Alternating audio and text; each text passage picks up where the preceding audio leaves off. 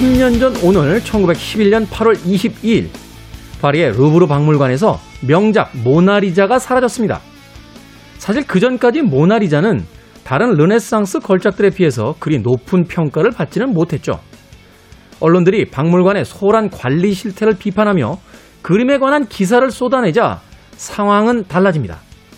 파리 시민들은 프랑스가 그런 걸작을 갖고 있었다는 사실을 새삼 깨닫게 되고요. 그림이 걸려있던 빈 공간이라도 보겠다며 줄을 서게 되죠. 이후 2년 뒤 모나리자는 세기의 걸작이 되어 돌아옵니다. 잃어버린 뒤에 깨닫는 가치, 다시 돌아왔을 때 잘 지켜내야겠습니다. 김태현의 시대음감 시작합니다.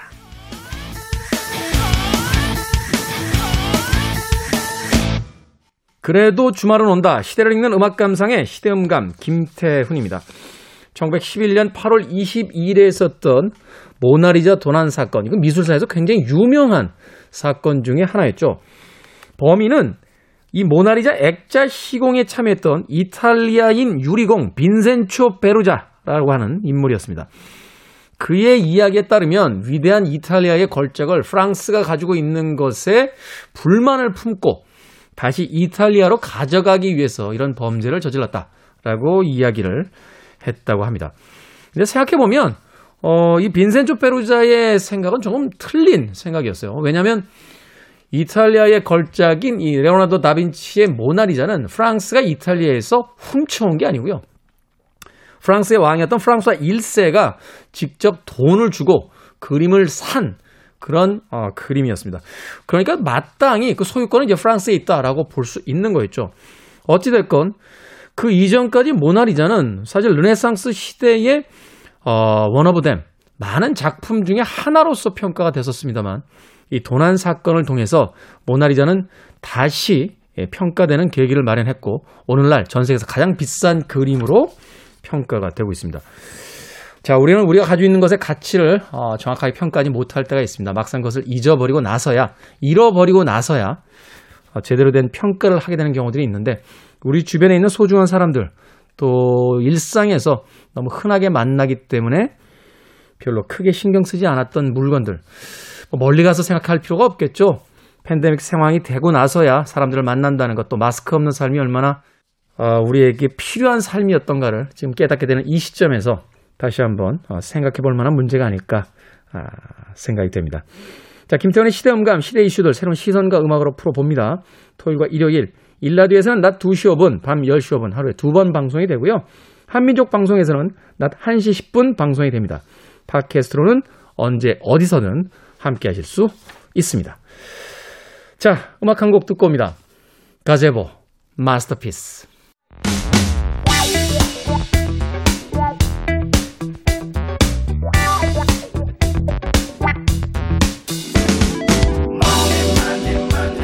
투자의 전설, 올해 90살의 워렌 버핏은 언제부터 주식 투자를 시작했을까요? 바로 11살 때였다고 합니다. 이렇게 11살 어린 나이부터 90살까지 평생 동안 투자를 해온 그가 딱 한 가지 후회하는 것을 이야기했는데요. 그것은 바로 좀 더 일찍 주식을 시작하지 않은 것이라고 합니다. 여러분의 생각은 어떻습니까? 우리 시대 경제 이야기, 돈의 감각. 더 퍼블릭 자산 운용의 김현준 대표님 나오셨습니다. 안녕하세요. 네, 안녕하십니까. 대표님은 처음 주식을 한 나이가 몇 살 때셨습니까? 아, 저는 워런 버핏의 곱하기 2, 22살 때 했고요. 22살도 굉장히 이른 나이 아닙니까? 아, 근데 워런 버핏이 이런 얘기를 한 줄은 몰랐어요. 아, 그 정도면 좀 만족해야 되는데. 그러니까요. 11살에 투자를 했음에도 불구하고 좀 더 일찍 시작하지 못했다. 그렇군요. 아. 저 같은 사람은 정말 뼈저리게, 뼈저리게 느끼고 있습니다. 조금만 더 일찍 시작했더라면. 근데 이제 이런 후회를 하게 되는 것은 이미 지나간 과거이기 때문에 결과를 알고 있기 때문이지. 네. 사실은 그때로 다시 돌아간다라고 해도 지금처럼 혼란스럽기는 마찬가지일 것 같은데. 네. 자, 당시에 그 대표님의 주식 투자 결과는 어땠습니까? 어, 저는 운이 되게 좋았던 편이고, 네. 어, 22살 때 이제 주식을 해야 되겠다라고 생각하고, 뭘 사야 될지 전혀 몰랐던 시기. 지금 이, 들으시는 분이랑 똑같은 수준이었을 거예요. 음. 근데 그냥, 어, 주식 시장이 좋대. 그러면 누가 돈 벌까? 어, 증권사에 가서 뭘 해야 되니까 증권사가 돈을 벌지 않을까? 아. 했는데 그게 한 1년 만에 두 배가 넘게 올랐어요. 그러니까 시작이 주식, 되게 주식이 좋았어요. 화랑인데 어느 주식을 살까를 고민한 게 아니라 음, 주식이 화랑이니 증권사에다 투자하자. 주식이라는 게 뭔지도 그땐 그냥 몰랐고 어. 주식 이꼴 증권 똑같은 거 아니야? 그럼 그런 회사가 돈 벌겠지. 뭐 결과적으로 보면은 뭐 괜찮은 아이디어였는데 그 당시에는 그런 생각까지 가- 갔던 건 아니고 그냥 아무 생각 없이 아니 아무 생각이 없어도 기발한데요. 어 그러니까 증시가 화랑이니 어 종목을 고민하지 말고 그냥 주식을 다루는 증권사에다 투자하자. 네 그랬었어요. 아 그래서 저는 그때부터 지금까지 뭐 차트라든지 주식을 어떻게 매매해야 되는 방법론들 이런 거 있잖아요. 또는 네. HTS 보는 법 음. 이런 거를 지금도 모릅니다. 그냥 애초에 시작할 때부터 어? 뭔가 사회 생활이 이렇게 되면 어떤 기업이 돈을 버는 거고 그러면 그게 주가가 오르는 거 아니야? 라고 음. 시작을 했어서 좀 어, 느리지만 제가 생각할 때는 좀 바른 길로 왔던 것 같아요. 그렇군요. 약간 자랑이 되나요, 갑자기? 아니 자랑이라기보다는 네. 저도 좀 알려주시죠. 저도 좀 알려. 야 이게 사람이 확실히 뭔가 어떤 insight라고 하죠. 이제 영감이라고도 이야기를 할 수 있고 또 세상을 보는 어떤 시각의 크기의 차이, 또 위치 뭐 이런 것에 따라 달라질 수 있다라고 하는데 그 한참 놀고 있는 이제 그 판을 우리는 이 밑에서 과연 이 종목이 낫냐 저 종목이 낫냐라고 했을 때 대표님 같은 경우는 2층에 올라가서 네. 저 많은 사람들이 1층에서 저렇게 돌아다니고 있으니 어떤 특정한 종목이 아니라 저 종목을 사고 팔고 사고 팔고 있는 증권사에도 투자하자. 개인은 돈을 잃겠지만 증권사는 돈을 벌겠구나. 아, 근데 그 생각. 이후에는 증권사에 한 번도 투자해 본 적이 없는 것 같고, 투자의 어떤 그 심리 중에요. 한 번 이렇게 속된 말로 이제 먹고 나온다고 하죠. 맞아요, 돈을 좀 맞아요. 벌고 나오면 그 회사로 다시 들어가는 건 왠지 본전 생각들이 나서. 아, 저도 그거는 마찬가지예요. 어, 저도 다시 투자하는 건 거의 안 해봤던 것 같아요. 왠지 불안하죠. 아니요, 근데 저는 뭐 불안한다기보다도 그거는 이제 전문 투자자로서 조금 극복을 한 것 같은데 호기심이 없어져요. 아, 재미가 없구나. 네. 그냥 아는 건데 뭐, 그럼 아는 걸로 돈 버는 게 더 쉽지 않아? 그건 맞는 말인 것 같아요. 그래서 저희 회사에도 똑같은 걸로 여러 번 해서 돈 버시는 매니저가 있는가 하면 음. 저 같은 경우는 돈 버는 것도 당연히 중요하지만 그것보다는 내 지적 호기심을 좀 채우는 그런 과정이 더 중요한 것 같아서 그게 왠지 손이 안 갑니다. 한 번 투자했던 기업에는. 그 확실히 투자에도 스타일이 있으신 것 같아요. 맞아요. 제가 아는 분도 한 종목을 가지고 야 올라간다 올라간다 탁 파셨다가 떨어졌다 또 사셨다가 올라간다 올라간다 또 파셨다가 근데 주식으로 부자 되신 분들의 공통점 중에 하나가요. 그렇게 하나의 주식을 계속해서 매매하는 거. 그게 뭐 아... 주 단기에 사다 팔았다는 게 아니라 이 하나의 주식을 잘 알면요. 그게 언제 수익의 정점이고 언제가 저점인지 잘 파악하게 되잖아요. 그렇죠. 오늘 어떤 대표적인 기업들 굉장히 우량 기업들이라고 한다라면 그런 기업들도 사실 이제 등락이 있는 거니까. 그럼요. 떨어졌을 때 사고 올라갔을 때 팔고 뭐 수익률을 크게 생각만 안 한다면 그걸로 계속 반복하신 분이 어. 오히려 돈을 훨씬 많이 벌어요. 저 같은 경우는 좀 효율이 떨어지는 투자죠. 왜냐하면 계속 새로운 걸 찾아야 되니까 실패할 확률도 있고 실패할 확률도 있고 공부하는데도 시간도 많이 걸리고 그래서 어, 저는 그렇게는 해야 되겠다라는 마음은 드는데 아 근데 이것도 일이기 때문에 하기 싫은 일을 하고 싶진 않아서 아직은 못 하고 있습니다. 맞습니다. 돈, 단순하게 돈을 번다는 건 보다는 이제 이 주식을 통해서 이제 세상에 대한 어떤 이해라든지 네.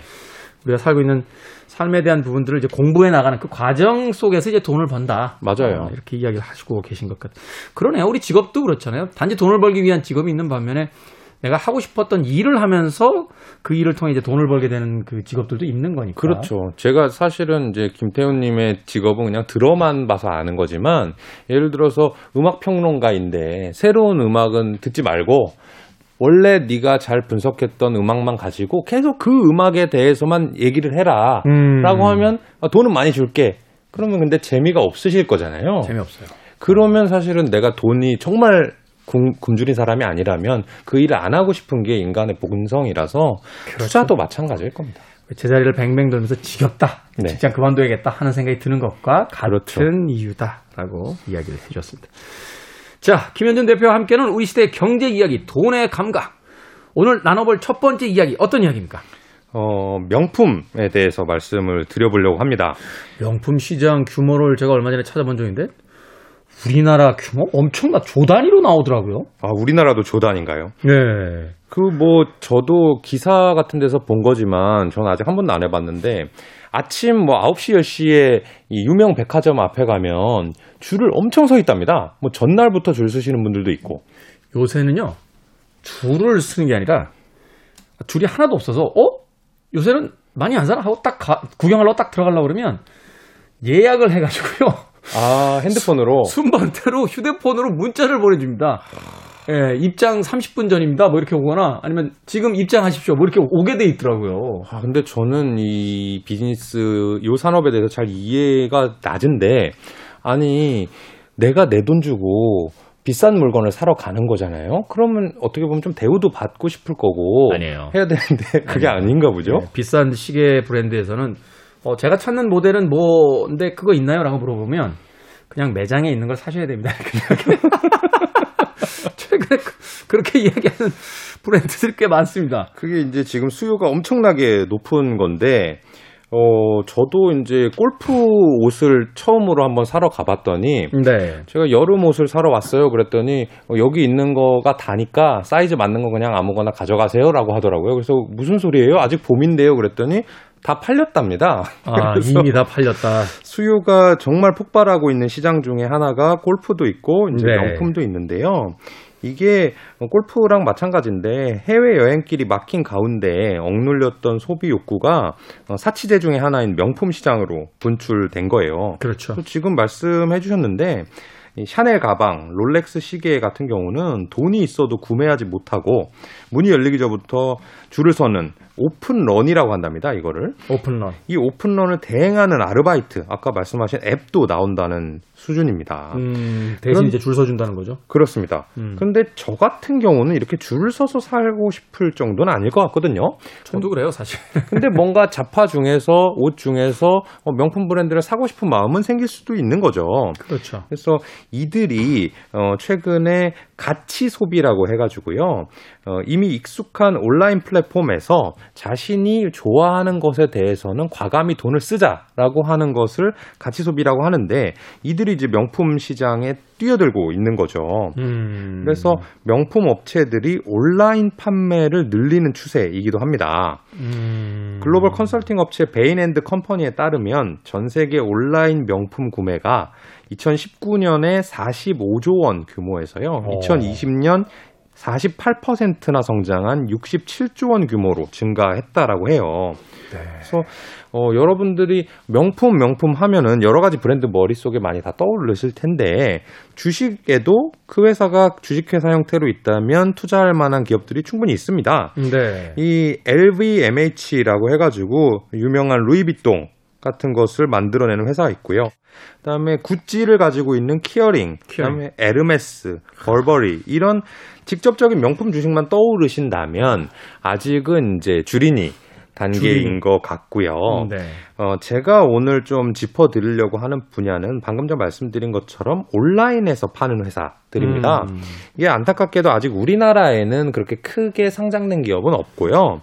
외국에 보면 파페치라는 회사 그리고 파페치. 마이테레사라는 온라인 명품 편집샵이 상장돼 있습니다. 아, 온라인 명품 편집샵. 그렇습니다. 이 회사들 LVMH나 키어링, 에르메스가 직접 운영하는 것은 아니고 그것을 유통하는 회사인데 온라인으로만 구매할 수 있도록 하게 하는 사이트인데요.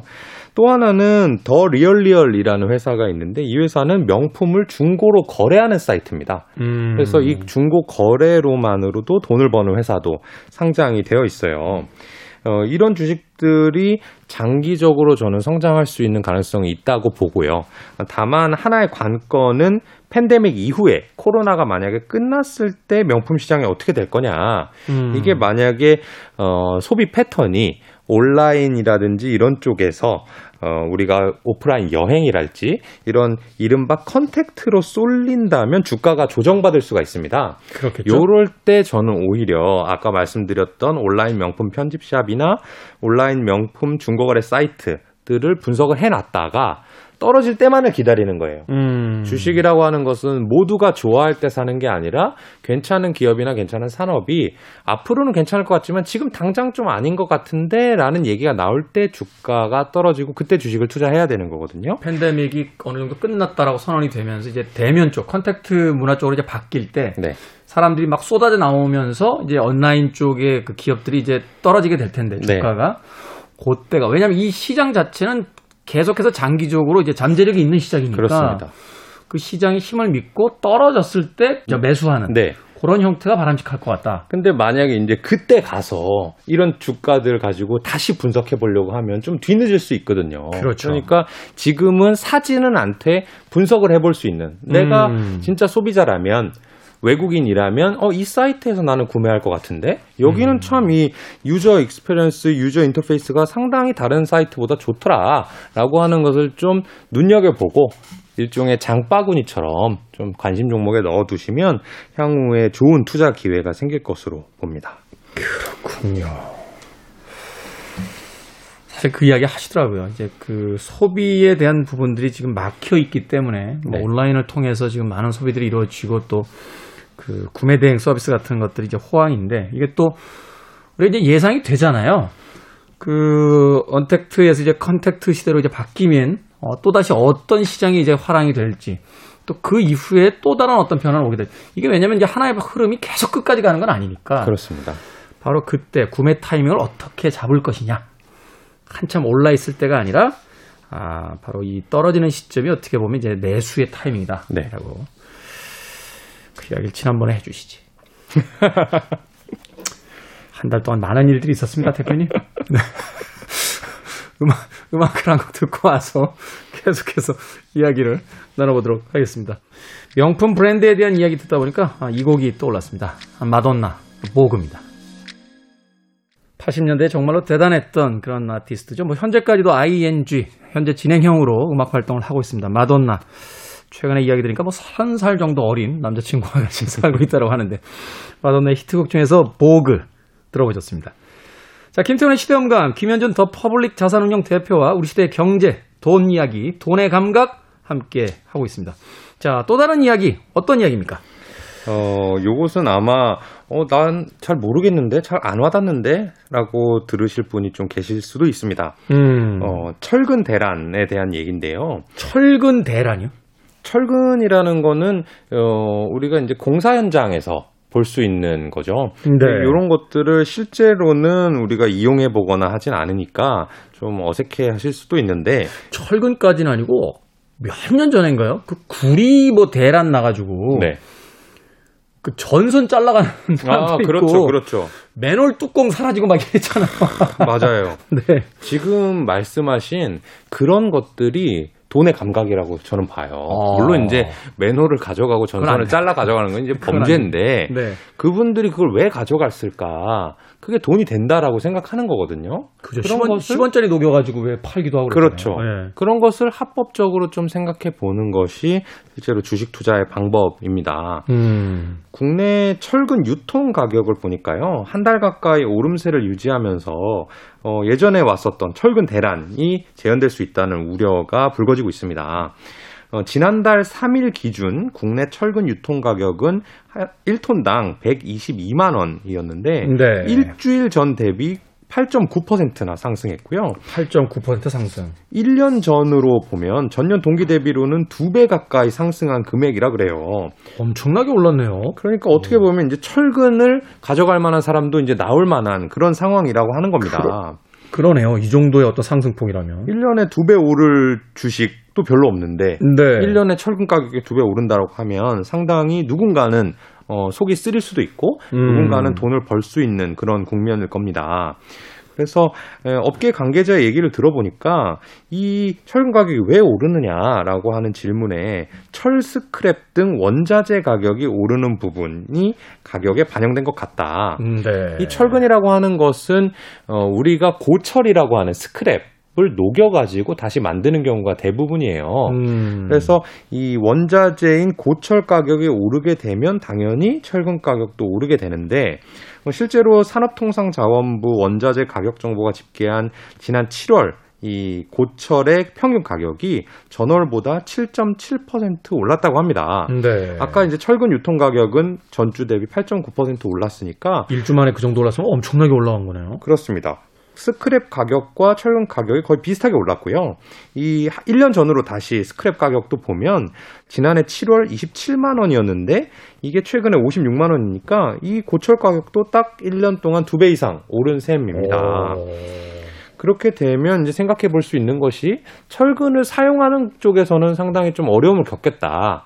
철근을 사용한다는 것은 건설하는 분들이 어려움을 겪겠다.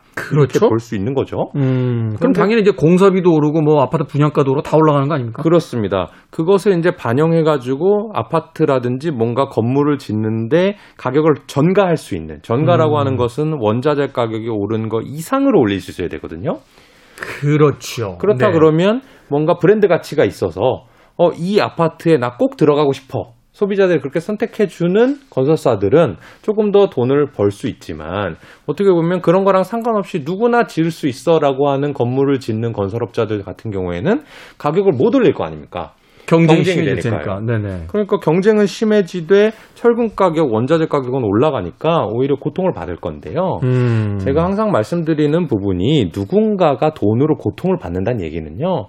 누군가는 씩 미소를 짓고 있는 부분이 분명히 있을 거예요. 그 시장의 어떤 돈의 흐름이라는 게 한쪽으로 기 이쪽에서 저쪽으로 이동해 가는 거니까 그렇습니다. 누군가가 그 돈 때문에 힘들다는 건 누군가는 그 돈을 벌고 있다는 이야기니까. 그렇죠. 근데 이제 철근을 딱 보면 철근을 만드는 회사는 당연히 돈 벌겠죠. 네. 그게 이제 제철 회사들은 돈을 벌 겁니다. 그런데 이렇게 철근하면 오케이 제철 회사 이렇게 한 단계만 꼬아서 생각하면요 조금 많은 사람들이 알아볼 수 있기 때문에 주식 투자의 기회가 조금 적어요. 금방 네. 금방 시세에 반영된다는 얘기죠. 근데 한 번 더 꼬아보자는 거예요. 음. 철근 가격이 올랐어? 어 그래 알았어. 그럼 철근 가격이 오른 이유를 찾아보자. 철근 가격이 오른 이유는 어 철 스크랩 고철 가격이 올랐구나. 네. 그럼 고철을 파는 회사도 있지 않을까 생각해 본 거예요. 음. 근데 고철이라고 하는 것을 일반적으로 우리가 아는 고물상, 이 재활용하는 곳에서 판다라고 생각을 할 수 있는데 그렇죠. 그런 회사 중에 상장된 회사도 있다는 거예요. 그렇군요. 이그 철근 대란이 앞으로 장기적이다라고 생각이 된다라면 충분히 현재 어떤 주가 변동과는 상관없이 장기적으로 좀 투자해 볼 만한 가치가 충분히 있는 그럴 회사다. 수도 있죠. 라고 생각해 볼 수 있다. 더군다나 지금 이제 7, 8월 어, 지나가고 있는데 여름 시즌이 이제 건설 현장에서 사실 비수기거든요. 그렇죠. 어, 가을 시장이 이제 가장 이제 화랑이라고 본다라면 앞으로 수요가 더 늘어날 것으로 이제 예측을 하게 되고 거기에 대해서 이제 수요가 늘게 되면 회사의 어떤 그 재무 구조라든지 이제 수익성이 올라갈 테니까 네. 그럼 이제 투자 시점이 올 수 있다. 더 좋아질 수도 있는 거죠. 음, 그렇군요. 야, 사실 우리가 이제 경제 뉴스라는 것은 이제 따로 떼어서 왜 뉴스를 다루잖아요. 네. 그만큼 전문적인 뉴스이기도 합니다만 또 한편으로 생각해 보면 일반적인 사람들에게는 그냥 뭐 몇 시 뉴스 몇 시 뉴스 종합 뉴스를 주로 보지 경제 뉴스에 대해서는 그렇게 관심도 없고 철근 가격이 오릅니다. 이걸 자기 어떤 삶과 연결시켜서 고민하는 사람들은 그렇게 많지 않은데 그렇죠. 네. 한 번만 더 우리가 무심히 지나쳤던 뉴스라든지 소식을 다시 한 번만 생각해 본다라면 그 안에서도 아주 다양한 투자의 어떤 기회들, 힌트들이 숨어 있을 수 있다. 네, 맞습니다. 라고 이야기를 해 주시는군요. 그러네요. 어, 디서 누가 맨홀 뚜껑을 훔쳐갔다더라, 구리선을 잘라갔다더라 라고 하면, 아니, 저런 사람들이 있어라고 혀만 찰게 아니라, 그렇죠. 구리 가격이 올라가는구나. 그러면 누가 돈을 벌까? 누가 벌까라고 해서 한 번쯤 거기서 다른 생각을 해볼 수 있는 그렇습니다. 투자의 기회를 잡아볼 수 있는 네. 그런 힌트가 숨어 있다라고 이야기를 해 주셨습니다. 음악 한 곡 듣고 와서 계속해서 투자에 대한 이야기 나눠보도록 하겠습니다. 쇠에 대한 이야기가 나오니까 갑자기 헤비메탈 음악 하나 떠올랐습니다. 자, 최근에 패럴림픽에 대한 이야기가 나왔었는데, 뭐 독일 팀에서 이 음악을 뭐 공식적인 주제곡으로 사용할 것 같다라는 이야기도 어, 나오더군요. 람스타인의 Du hast 듣습니다. 독일산 헤비메탈 그룹 람스타인의 Du hast까지 듣고 오셨습니다. 철근 가격이 올라가고 있다 하는 뉴스에 맞춰서 띄워드린 곡이었습니다. 자, 김태훈의 시대 음감, 우리 시대의 경제 이야기, 돈의 감각, 더 퍼블릭 자산운용의 김현준 대표와 이야기 나누고 있습니다. 자, 오늘의 마지막 이슈 어떤 이슈입니까? 어, 마지막 이슈는 일상에서 입는 수영복. 수영복이야 레깅스야 헷갈리게 만들었더니 벌어진 일이라는 음. 기사에서 한번 찾아봤습니다. 어, 최근에 어, 코로나19가 이제 장기화되는 것이 네. 일반 분들 저도 마찬가지입니다만은 상당히 이제 안 좋은 일인데 오히려 조금 특수를 누리는 곳도 있다 그래요.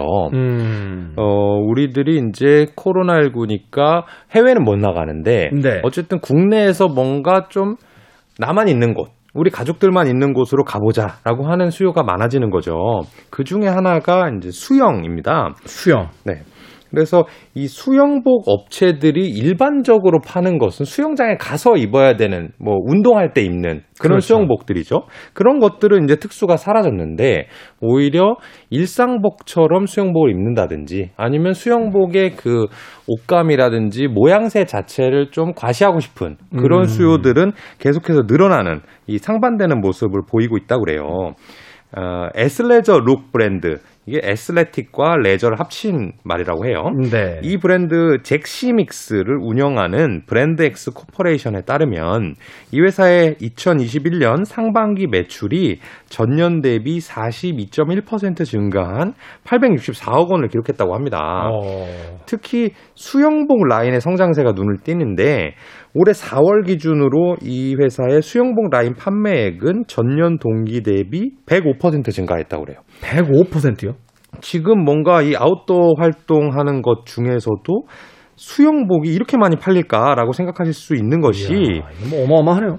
음. 실제로 같은 동종 업계에는 아레나 코리아 같은 경우에는 2020년 매출액이 62% 급감했고요. 음. 래시가드를 파는 업체인 배럴이라는 회사의 1분기 매출은 전년 동기 대비 60% 감소했다 그래요. 음. 그러니까 우리가 어, 실내 수영장에서 많이 입는 수영복이랄지 아니면 어, 최근 몇 년간 유행했던 그런 래시가드를 만드는 회사는 돈을 못 버는데 네. 그 회사의 수영복 라인은 왜 이렇게 성장을 했을까? 이걸 좀 찾아봤더니 수영복을 일상복처럼 만들었다는 점에서 성공 요인이 있다고 합니다. 아하.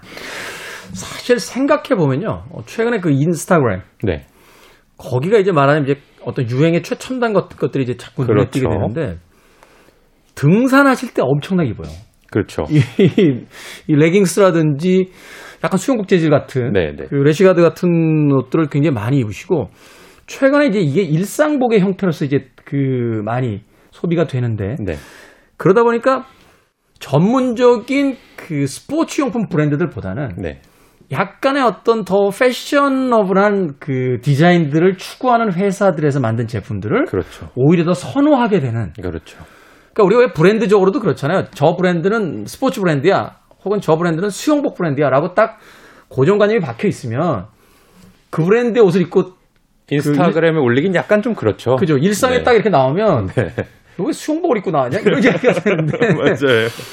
그런 의류의 브랜드가 아니라 그 말하자면 패션 브랜드처럼 이미지가 되는데 그 회사에서 바로 그런 수영복의 어떤 패턴을 사용한 의류를 만들게 되면 그건 좀 네. 다른 이미지가 되니까 그렇습니다. 아 이것도 놀랍군요.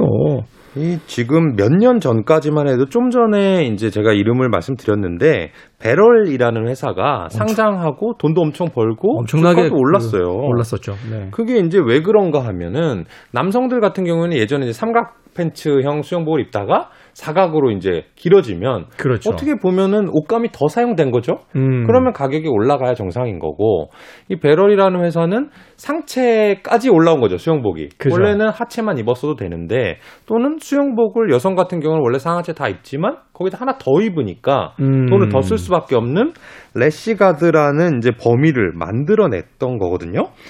이게 사실 래시가드가 대단했던 게 그 수영장 가면은 몸매 드러내는 거 싫어하시잖아요. 네. 근데 이 래시가드가 사실은 여성들 이제 살이 타는 거, 그러니까 그거를 방지해 주는 기능도 있고 맞아요. 몸매 보정 효과가 생기니까 이걸 폭발적으로 입으셨단 말이에요. 그렇습니다. 어.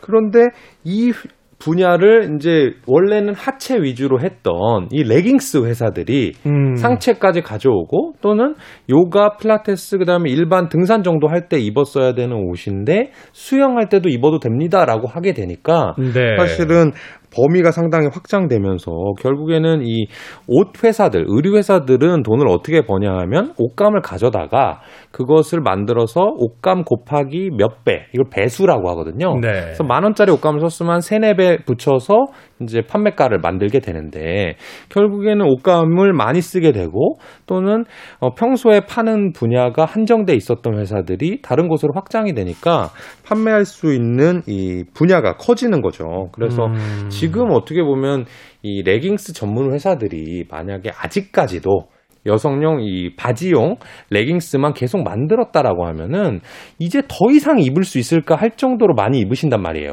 그렇죠. 뭐 그러면- 거의 포화 상태니까. 그렇게 보면 이제 다 성장이 둔화될 수 있다고 생각할 수가 있는데 어, 앞으로 이런 쪽으로 성장할 수 있겠구나라고 시장이 열렸다는 것에 좀, 좀 주목을 해보고 싶습니다. 음, 이런 건 참 우리가 좀 이렇게 신경을 쓰고 있으면 좀 놀라운 변화들이네요. 그러니까 앞서 이야기하신 것처럼 야 이제 수영복을 일상복처럼 입을 수 있는 시대가 올 거야라고 하면 전통적으로 우리가 이제 수영복을 만들던 회사들에 또 집중을 하게 되는데 그런 게 아니라 거기서 한 번 더 생각해 봐야 된다. 네. 이걸 어떻게 시장이 이제 받아들일 것이냐. 네. 그리고 그것을 선호하는 사람들 입장에서는 과연 어떤 브랜드들로 다시 이제 시선이 돌아가게 될 것이냐. 그렇습니다.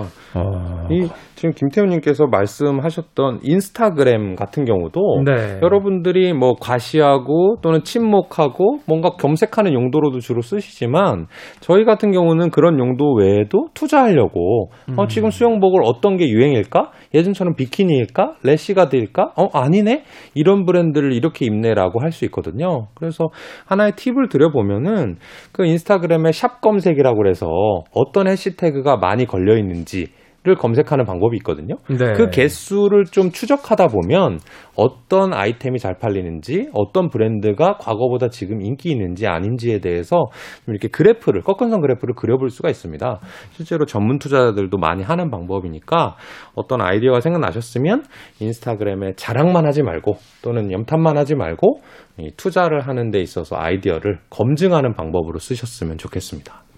주안에 이제 뭐 빅데이터에 대한 이야기들 많이 나옵니다만 전 미국의 트럼프 대통령이 이제 당선이 될 때도 많은 정치 평론가들은 트럼프가 대통령이 될 리가 없어라고 음, 했지만 그랬었죠. 이제 인터넷상에서의 검색이라든지 또는 그 연관 검색어들을 분석했던 빅데이터 전문가들은 트럼프 후보가 대통령이 될 것 같다라는 아주 조심스러운 의견을 내놨었는데 결국 그들의 의견대로 네. 대통령이 당선이 됐었죠. 최근에 이 젊은 세대들의 어떤 검색 패턴이 많이 바뀌고 있더라고요. 그래서 어, 전문가들 이야기에 따르면 thing, place, 그러니까 장소나 어떤 물건을 검색할 때는 SNS의 그 인스타그램을 많이 사용하고 그렇죠. how to라고 하는 어떻게 해야 되나 무엇인가 설명이 필요로 할 때는 이제 유튜브 동영상 사이트들을 맞아요. 주로 사용하게 되는 경우가 많은데 그렇다면 그 사이트들에서 어떤 검색어가 많이 나오고 연관 검색어로 어떤 검색어들이 해시태그 되겠는지를 쳐다보게 되면 트렌드의 변화 또 투자에 대한 어떤 힌트도 얻어낼 수 있다. 맞습니다. 라고 이야기를 해주셨습니다. 생각해보니까 그러네요. 몇 년 전만 해도 왜 갑자기 아웃도어 열풍이 불어가지고 산에서 입는 등산복들을 입고 이태리의 로마까지 여행을 가는 막 넘쳐나던 시대가 있었잖아요.